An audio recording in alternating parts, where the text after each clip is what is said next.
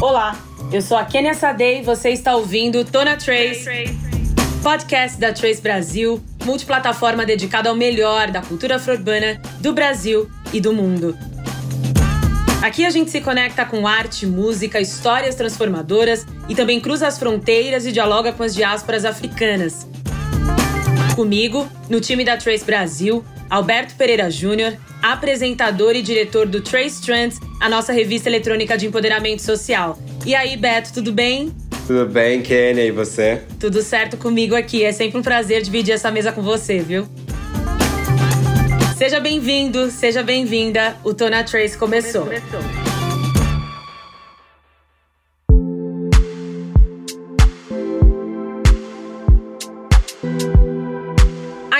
Criativa, que envolve shows, peças de teatro, espetáculos de dança, festas, entre outros, seguem como uma das mais prejudicadas pela pandemia da Covid-19.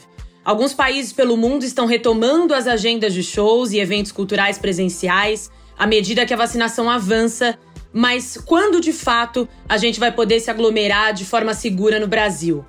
Hoje a gente recebe a maravilhosa compositora, produtora, cantora carioca Mamundi. Mamundi, seja bem-vindo ao Tona Trace.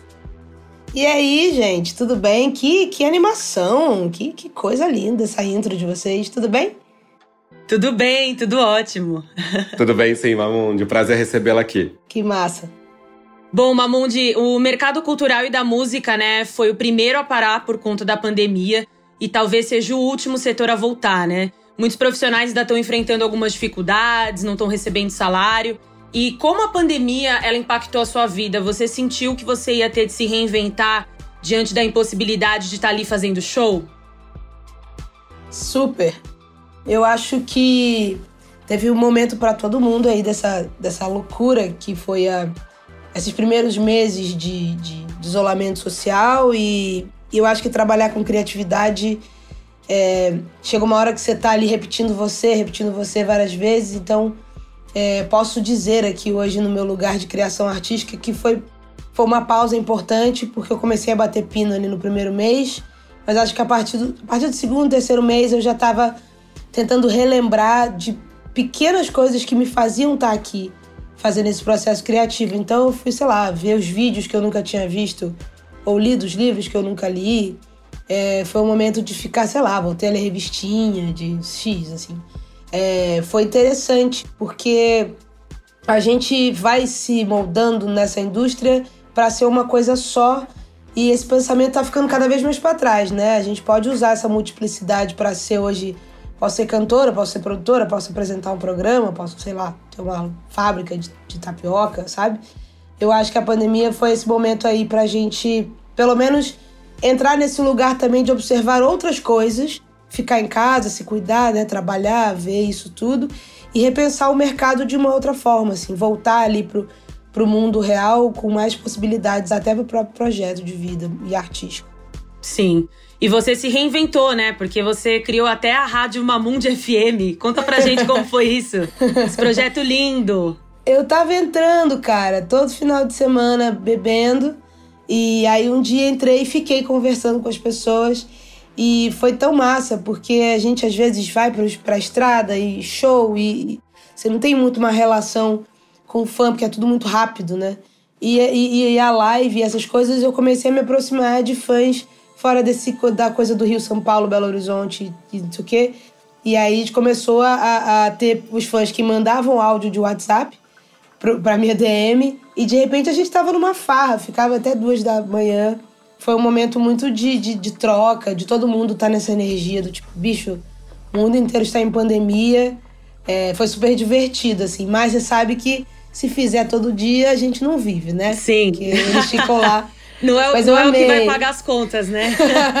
não, é, não, pagar até pode pagar, mas daqui a pouco se deixar, eu tô até agora fazendo rádio. E eu gosto muito dessas, dessas coisas cápsulas na minha vida, assim, né? Que as coisas têm um momento e que elas virem outra coisa. Então talvez essa rádio vire algum, sei lá, um podcast, um programa de vídeo. Tô descobrindo o que pode ser ainda, mas foi ótimo. Não, tem que virar. Sua voz é super aveludada, tem tudo a ver. Eu, essa rádio tem que se tornar uma rádio real. é uma voz pós, pós-gripe, né? Mas tamo aí. Mamundi, você falou sobre é, trocar mensagens, né? E ter esse contato, esse feedback com o público. Como você tem sentido as interações das pessoas? É, por conta da pandemia, elas aumentaram mesmo? Teve uma, uma busca maior para contato, já que fisicamente foi impossibilitado? Em questões é, de fato, a gente teve um aumento, por exemplo, de músicas mais lentas, audição. Houve uns estudos que músicas de festa, sei lá, o funk, as pessoas deixaram de ouvir um pouco na pandemia, porque ele remete muito à, festa, a externo. Música gospel aumentou, galera se apegou em Jesus aí, porque o negócio tá puxado. E música lenta, e a galera ouve muito Mamute nos finais de semana. Então eu sei que tem essa coisa de descansar, de curtir, que é muito minha cabeça, assim, também. Acho massa como se projeta para o outro e as pessoas captam isso. Mas teve esses aumentos e, e o aumento das mensagens muito no lugar de ser ouvido, assim, era muito louco. Porque a rádio tinha esse lugar do. A galera ficava mandando assuntos. E é diferente de você estar num palco em que só você fala e que as pessoas ouvem e elas te consomem, né? É, então eu acho que teve esse aumento sim, e eu acho que as dinâmicas também de como as pessoas estavam usando a internet também deu uma bugada na galera aí, né? Tanto que a rádio virou essa coisa de você. A gente estava lá nessa plataforma do Instagram, mas tem muito uma coisa do ouvir, que eu acho que é essa pira que o podcast traz pra gente, né? Inclusive. Sim, sim. E você estava falando, né, dessa questão do aumento, que as pessoas estão ouvindo músicas mais lentas, e eu estava lendo que as pessoas também, o brasileiro em 2020, ouviu músicas mais tristes, né, por conta da condição do país. Você prefere escrever músicas mais alegres ou mais tristes, Mamundi? Ou depende do seu mood? Como é que você compõe? Eu tenho uma, uma um traço artístico de imagem. Então eu sempre tô atrás de ver uma imagem com a minha música. Eu, eu faço as músicas primeiro, fico aqui. E depois, enfim, tô no Rio de novo. E aí, quando tava em São Paulo, também pegava um, ou um, um táxi ou a bicicleta e dava uma volta pela cidade para saber que letra é essa que essa música vai ter. Então, vou pro fone e, e tá no Rio, obviamente, era muito mais gostoso porque eu ia pra praia com uma demo e voltava com uma letra, Calor do Amor, as minhas músicas eram muito sobre isso ainda no subúrbio do Rio, de subir ladeira, de pegar moto e tal. Mas sempre tinha um imagético do que poderia ser. É, e aí eu, eu gosto muito dessa sensação. Agora eu tô compondo mais pensando nas histórias, assim, sabe? Tipo, sei lá, o Alberto tem aqui um relacionamento X e olhar para um relacionamento. Tenho, gosto muito de fazer esse, esse exercício com os meus amigos e com os fãs que mandam mensagens de saber de uma história e musicar uma história. Então os processos ficam mudando muito. Na pandemia, com esses exercícios todos, eu comecei a, sei lá, ouvir trap, música para transar, e namorei, e namorei com uma poeta. Então isso tudo foi, essa coisa da palavra foi muito interessante, como muda também o seu processo então hoje eu nem saberia te dizer, assim, eu tô uma piranha artística com o maior prazer pegando tudo aí. e, tô, e tô amando tudo que, que, que vem. É, porque tudo é arte, né? Eu acho que deslocar esse lugar, assim, por exemplo, o imagético agora ele tem vindo depois. Depois da canção, é, eu tô indo atrás dessa imagem. Isso é muito louco. E é mais fácil compor para você ou para outras pessoas? Eu, eu sempre fiz um processo muito para mim, né? É, e eu fico muito grata, inclusive, como uma boa leonina, de estar tá fazendo as coisas para mim e as pessoas estarem consumindo. É, e aí eu tô, né? Eu trabalho numa gravadora, sou diretora criativa, faço algumas outras coisas. Eu acho que esse impacto de estar numa major me ensinou muito a, a serviço aos outros, à rádio, ao público. Então eu tô nesse momento muito mais empolgada, assim, de saber qual é a história de amor, qual é a história de. Né, todos os artistas que eu admiro, as grandes vozes que eu admiro, trabalham muito para as pessoas, assim, Ivete, é, sei lá, Rihanna. E essas minas que estão ali, você canta aquelas músicas como se elas fossem suas, né? As minhas músicas, é, é o que eu sinto é que as pessoas é, elas gostam de visualizar essa história, elas levam pra praia, pros relacionamentos pro contatinho, aí briga, aí a pessoa não ouve mais a música, aquela coisa. De você ter uma música que você guarda para você. É, e eu fico muito animada, cara, porque, volto a dizer, né, momento de pandemia me conectou com o meu público de uma forma muito especial, em que eu acho que eu deixei um pouco dessa relação da gente que é jovem, né? De querer provar as coisas pros outros, provar. E aí, na verdade, eu não preciso provar nada para ninguém, eu preciso estar só com o meu público que é de fato a grande fonte ali de, de, de inspiração e de troca, né? Isso, isso foi muito lindo também de perceber.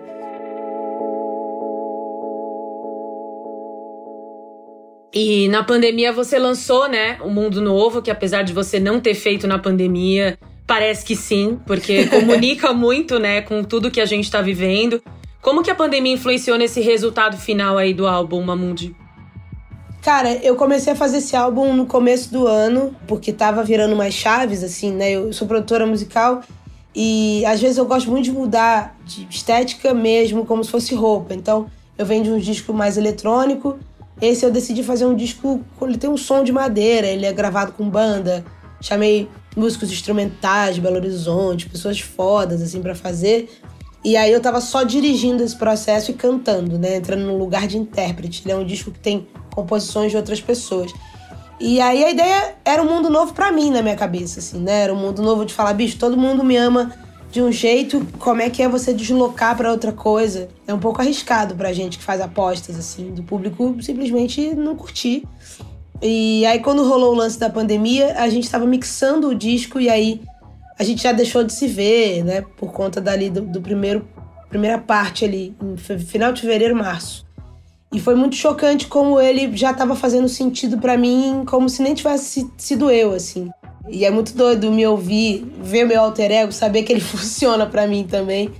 E me confortou muito, assim. E as pessoas gostam muito desse disco porque ele é um. Ele é esse compacto de novo, né? Ele. O clipe dele foi feito em casa, com animação. O áudio que meu amigo me mandou, que é a intro do disco, é essa pira, sabe? Da gente tá falando, cara, como é que a gente se conhece? A gente cria tanta coisa na cabeça e, na verdade, se conhecer é tão difícil. Então, ele é um disco muito de uma troca, de uma saga também. Nesse momento de pandemia que tá, né?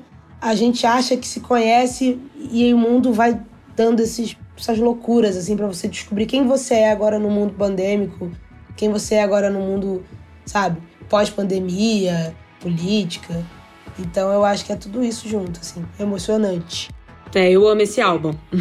e quem é você nesse mundo? A gente não pode dizer pós-pandêmico, porque a gente ainda tá caminhando, é, né? Quem é você é. nesse mundo de quase abertura pós-pandemia? Sim, é, tem, a pandemia é muito louca, porque ela, eu fico imaginando que tem esse, esse documento do nosso tempo, né? Caralho, a gente tava lá, mano. Rolou uma parada que, que a gente tava vendo na televisão, de repente o mundo inteiro. Eu, eu duvidei, confesso, que a gente ia usar máscara, essas coisas, assim, super carioca. Tipo, não, claro que não. Corta. Tô eu aqui resfriada porque tomei uma dose de Janssen e fiquei com a imunidade baixa. Então são umas histórias que você não imagina que vão acontecer. Vocês têm essa impressão também que que esse roteirista aí é muito sinistro. Nossa, mas assim, esse roteiro, esse roteiro tá destrambelhando faz uns anos já, né? O roteiro no Brasil nem Shonda Rhimes poderia imaginar, né?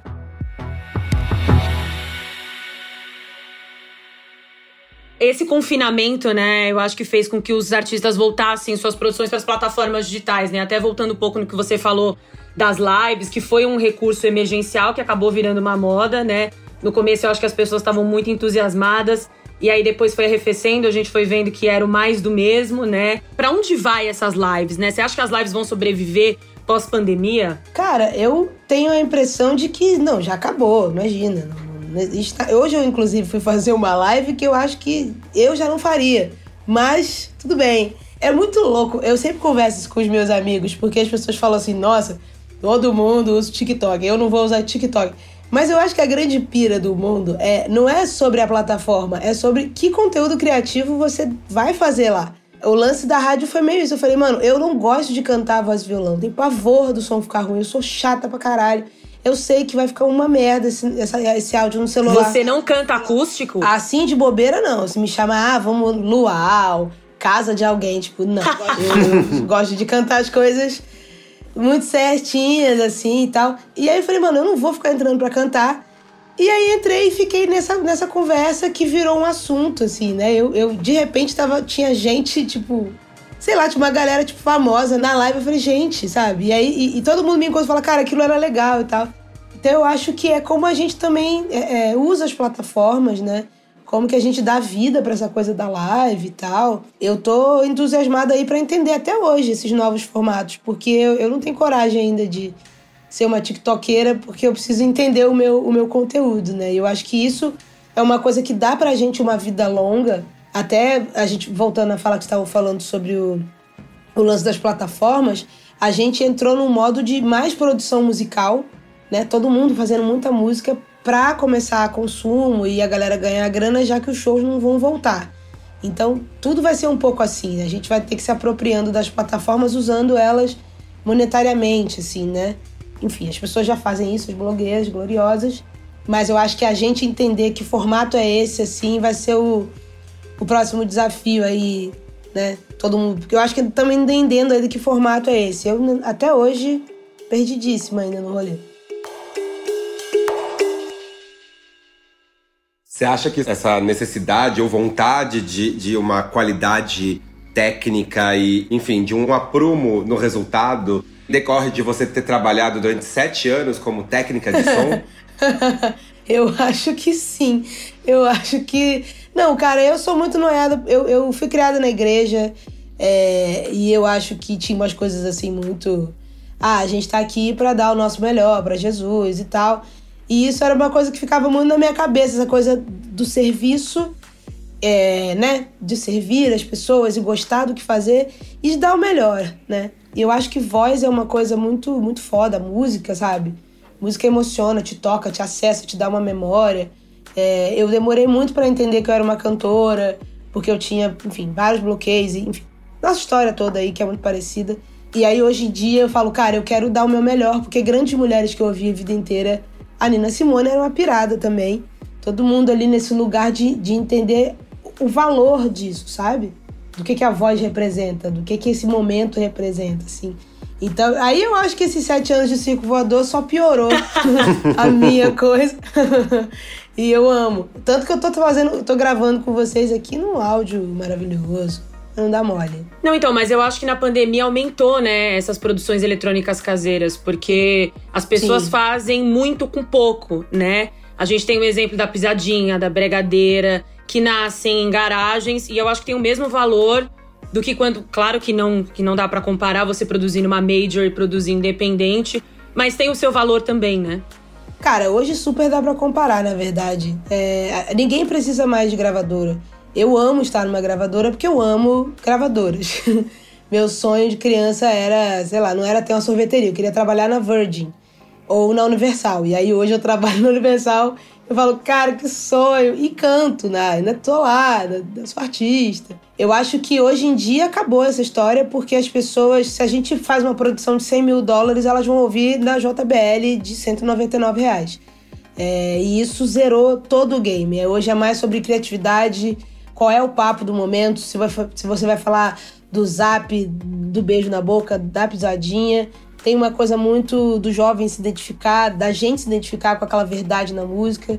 Por isso que eu acho que a Márcia Felipe, o Piseiro, toda essa turma aí, brega funk, o funk do Rio de Janeiro, o funk de São Paulo, eles mostram para as pessoas que você não precisa ser uma artista feminina, maquiada. Você pode ser você. Que papo é esse, né? Eu acho que a, a minha vida, inclusive, foi muito sobre isso. Quem eu sou no mundo? Quem, quem que é a Mamundi? Ela é gata, ela precisa ser magra, ela precisa ser malhada. E hoje em dia eu tô cada vez menos assim para isso, porque eu sei que o meu público eu consigo olhar para ele e a gente se identifica. Talvez esse seja o grande momento de desmitificar essa hierarquia que a indústria americana dava muito pra gente, né? De que a pessoa tem que ser X, Y, Z. A gente vê um mundo muito mais plural. E é porque a galera tá fazendo música com mil reais mesmo, assim. E tá viralizando no TikTok, inclusive tá mais rico que a gente nesse momento.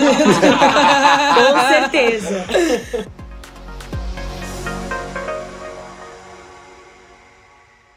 Bom, mas uma coisa que Mamundi é, Mamundi agora é membro votante do Grammy Awards. Conta isso pra gente, Mamundi. Maravilhosa! Olha, gente, nunca. Eu, eu já tinha imaginado. Uma vez eu lembro de falar com uma menina que tava me entrevistando, que ela falou: Você imaginava que você ia conseguir tanta coisa assim? Eu falei: Sim. Ela falou: Nossa, você não acha que é meio arrogante dizer que você conseguiria? Eu falei: Não. A gente trabalha pra caramba, cara. Eu estudo música pra caraca, me esforço. E assim como trabalhar na Universal hoje para mim é um sonho.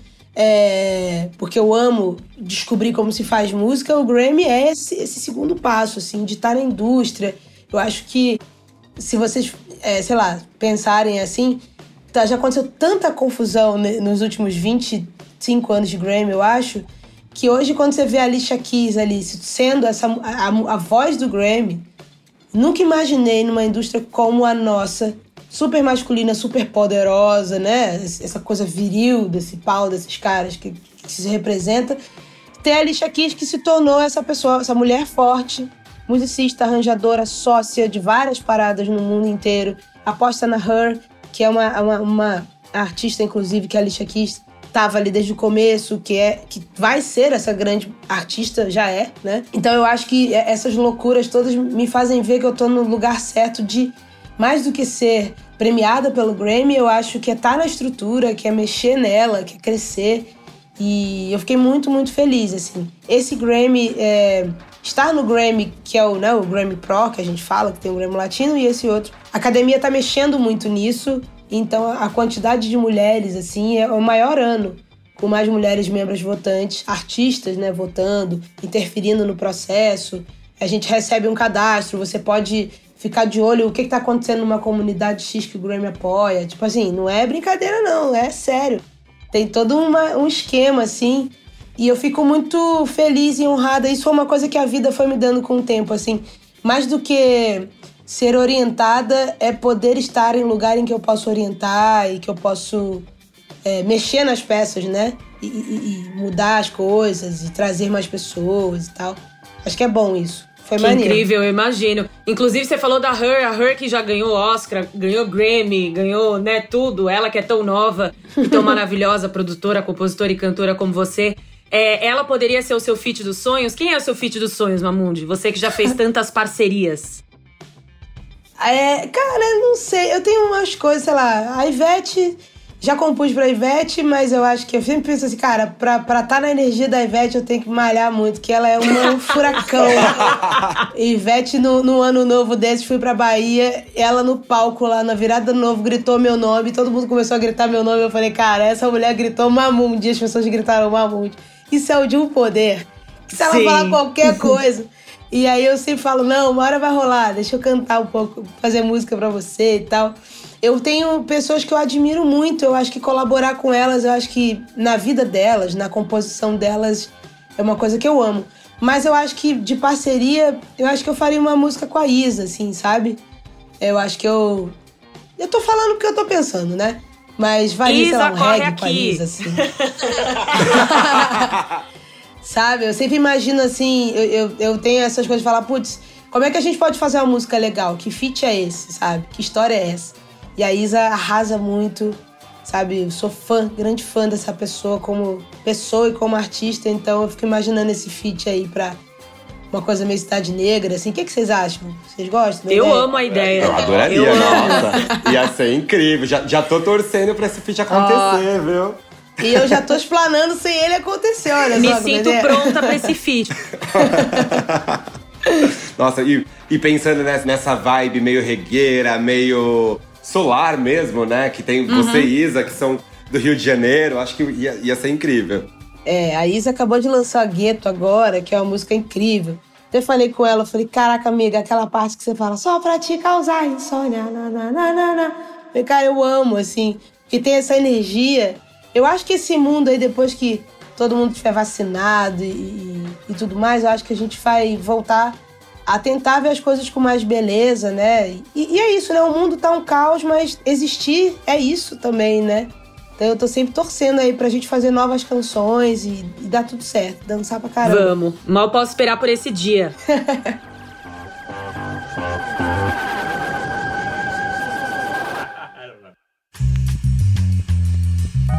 Bom, já falando em Grammy, eu vou trazer a nossa playlist do dia.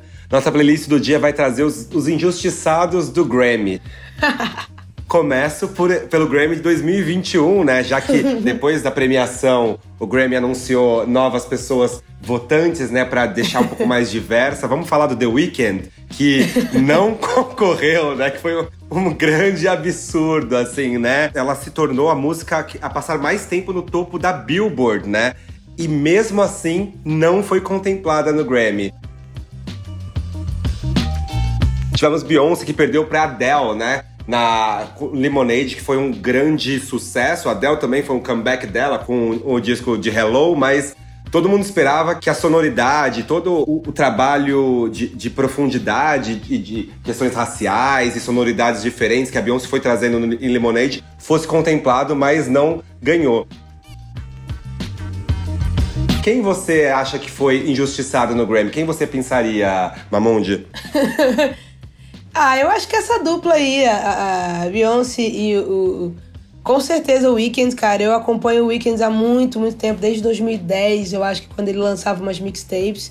E foi uma pessoa que mudou muito e que fez o exercício de indústria. Era um menino emo, assim, in, in, é, alternativo, né? Como eu também. Você tá lá na sua casa, ai, quero fazer músicas legais e tal. E de repente você tá, tipo, cara, você inventa um persona, né? E ele é uma pessoa que investiu, as músicas são incríveis. Eu não sei, eu acho que tem uma birra, assim, às vezes. É... Sabe quando você sabe que uma coisa vai virar uma confusão e você, você sabe, endossa essa confusão? Você fica assim, ai, não vai ser indicado, não vai ser indicado. Os caras falam, beleza, então esse assunto é ótimo, não vai ser indicado. Porque não tem muito, não, não, né? não, não tem um motivo. Tem, eu acho que na história do entretenimento tem umas birras, assim, sabe? esses grandes casos, assim. Você vê o que tá acontecendo com Britney Spears hoje. Tipo assim, todo mundo viu aquela merda acontecendo por anos, não é possível. E ninguém fez nada, né? E ninguém fez nada. De repente, agora o, o grande entretenimento é vamos salvar essa pessoa, vamos, não sei o quê. Ah, vira, vira um show midiático, né? Sim, e aí você aumenta os likes, as reproduções, a, essa geração começa a descobrir Britney de novo, sobre uma outra perspectiva. Então eu acho que a indústria do entretenimento ela tem essas histórias.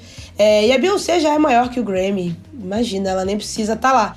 E eu acho que a grande piada hoje é essa, assim, tipo, não vai ganhar, não vai ganhar, não vai ganhar, o Grammy é isso e tal. Mas na verdade, se a gente for ver mesmo ela, o Kanye, é, o próprio Jay-Z, já já já estão na memória dessas pessoas acima disso, né? Você mexe eu lembro quando a Beyoncé né, foi, falou de feminismo é, há muito tempo atrás, eu não fazia ideia do que era isso. E não fazia ideia mesmo, assim. E minha amiga tra traduzia as letras para mim daquele Beyoncé, aquele disco da capa rosa. 2013. Saca isso? 2000, aquele 2013. É.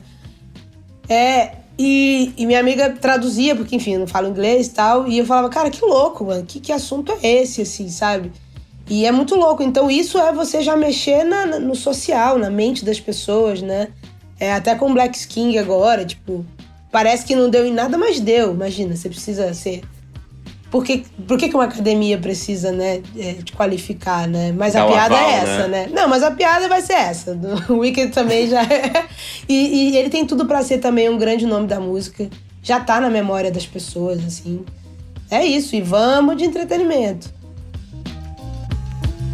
Mamundi, o que, que vem por aí? A gente pode esperar um álbum ainda para esse ano? Tá, como que você está trabalhando os seus próximos projetos?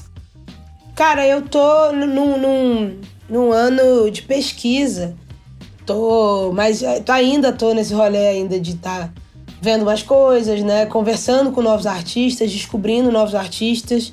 É, meu mapa astral sempre disse desde o começo que eu sou uma pessoa que orienta os outros. E eu falava, ai, ah, não, juro, eu amo fazer isso, que eu amo, eu amo ter trabalho para resolver, né? Eu sou leão com Capricórnio e touro, então me dá a tarefa que eu vou resolver. E aí eu acho que eu tô nesse momento agora de, sei lá, de estar tá me conectando com jovens do Brasil. Tem vários projetos legais acontecendo. É, uma cena de funk, voltar pro Rio é muito massa, estar descobrindo. É, tô lendo bastante e tô numa ideia de lançar singles, né? Formato diferente também, essa coisa de de entender como é que o mercado está andando, de falar, agora eu quero lançar cinco singles né, e, e, deixar que as pessoas decidam aí na, na playlist delas para onde vamos, tá? Porque fazer um disco é, tem que ter uma coragem aí artística depois de dois anos tão difíceis assim, quase, né?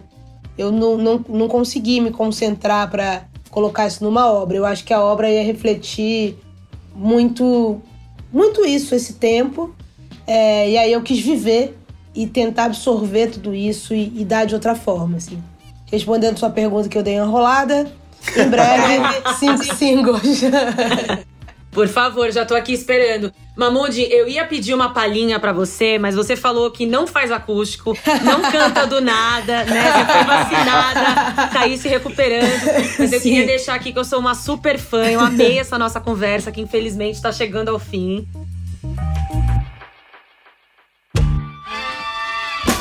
Mas eu queria te desejar tudo de mais maravilhoso e muito sucesso sempre. Ai, gente, obrigada. Sou fã de vocês também.